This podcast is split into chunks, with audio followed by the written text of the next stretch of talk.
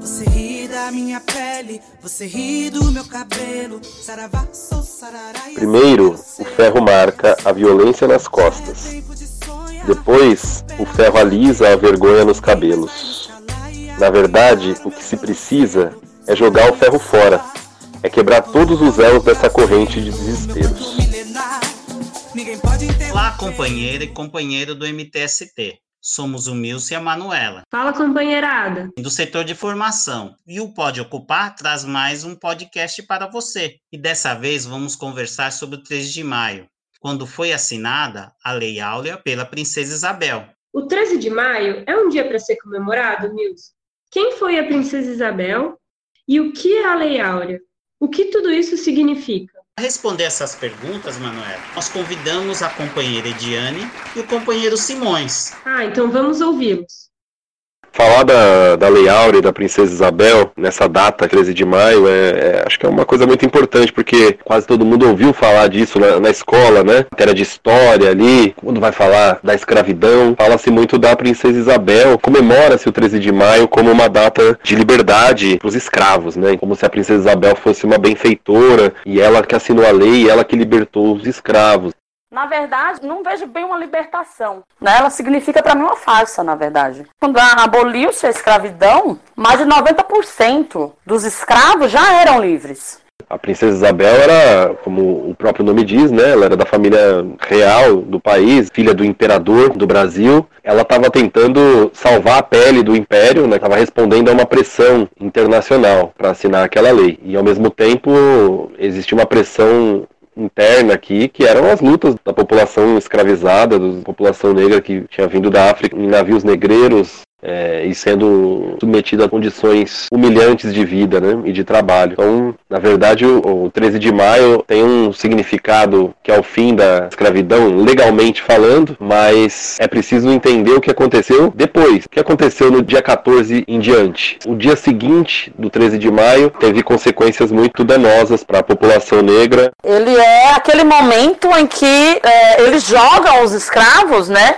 Libertos agora então, para a margem do, do desalento.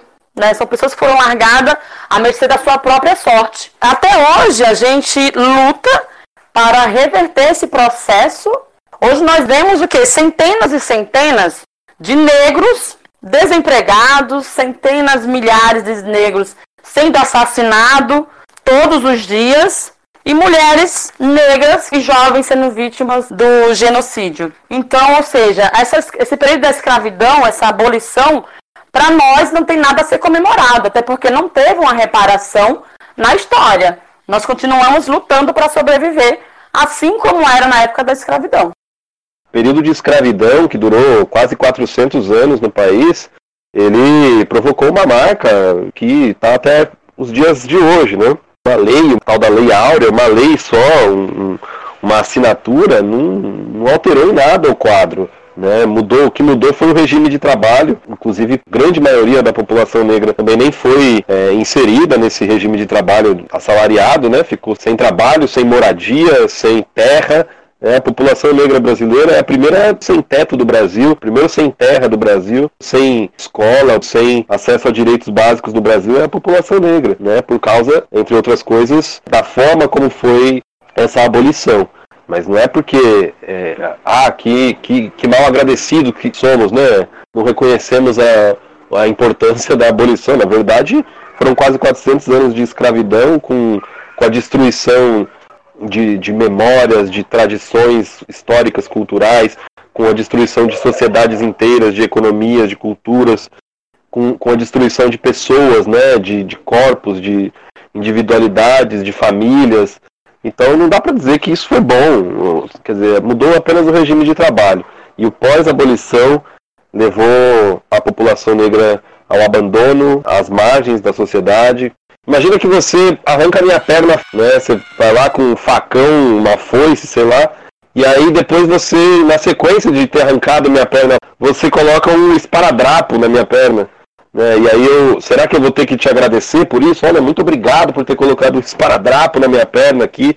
Então a escravidão ainda é uma ferida aberta para o povo negro, né? Quer dizer que esse esparadrapo não cobriu foi nada. Hoje nós, nós somos fruto dessa desigualdade e dessa é, é, tal abolição que nunca existiu no nosso país. Né? Porque quando você não tem uma reparação histórica dessas pessoas que foram escravizadas, nós nunca vamos rever esse processo de aniquilação. Logo assim que acabou a escravidão legal, né, a população negra marginalizada, começam aí as, as, primeiras favelas, essa população tendo que ocupar os morros, tendo que é, se virar ali para sobreviver é o que nós sofremos hoje no nosso dia a dia. A gente vê que os negros e negras estão à margem da sociedade, vivendo do subemprego, né? Trabalhando na limpeza, trabalhando é, na rede de saúde, mas você vai ver, ela é uma enfermeira, ela está na parte da limpeza, ela está atrás de um balcão ali recepcionando as pessoas. Nesse momento de pandemia, a gente não pode esquecer que são essas pessoas também que estão mais propícias a pegar o, o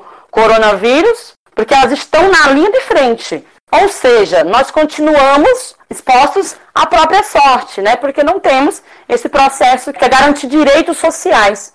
É, muitas vezes a gente acha que o racismo é a discriminação, né? Ou falar, ah, não gosto do preto, não sei o que, é macaco. Isso é, uma, é só uma forma, mas o racismo ele é muito mais profundo.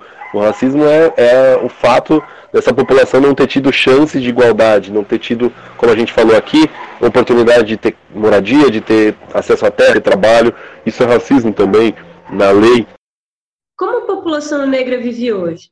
E nós estamos lutando até hoje para reverter, por isso que nós não podemos parar de lutar, nós não podemos desistir da luta, porque se não foi arrumado lá atrás, nós temos que lutar para que o nosso futuro seja garantido e que nossos filhos e netos sim tenham futuro e tenham direitos só quem sente na pele sabe o, o peso que isso tem.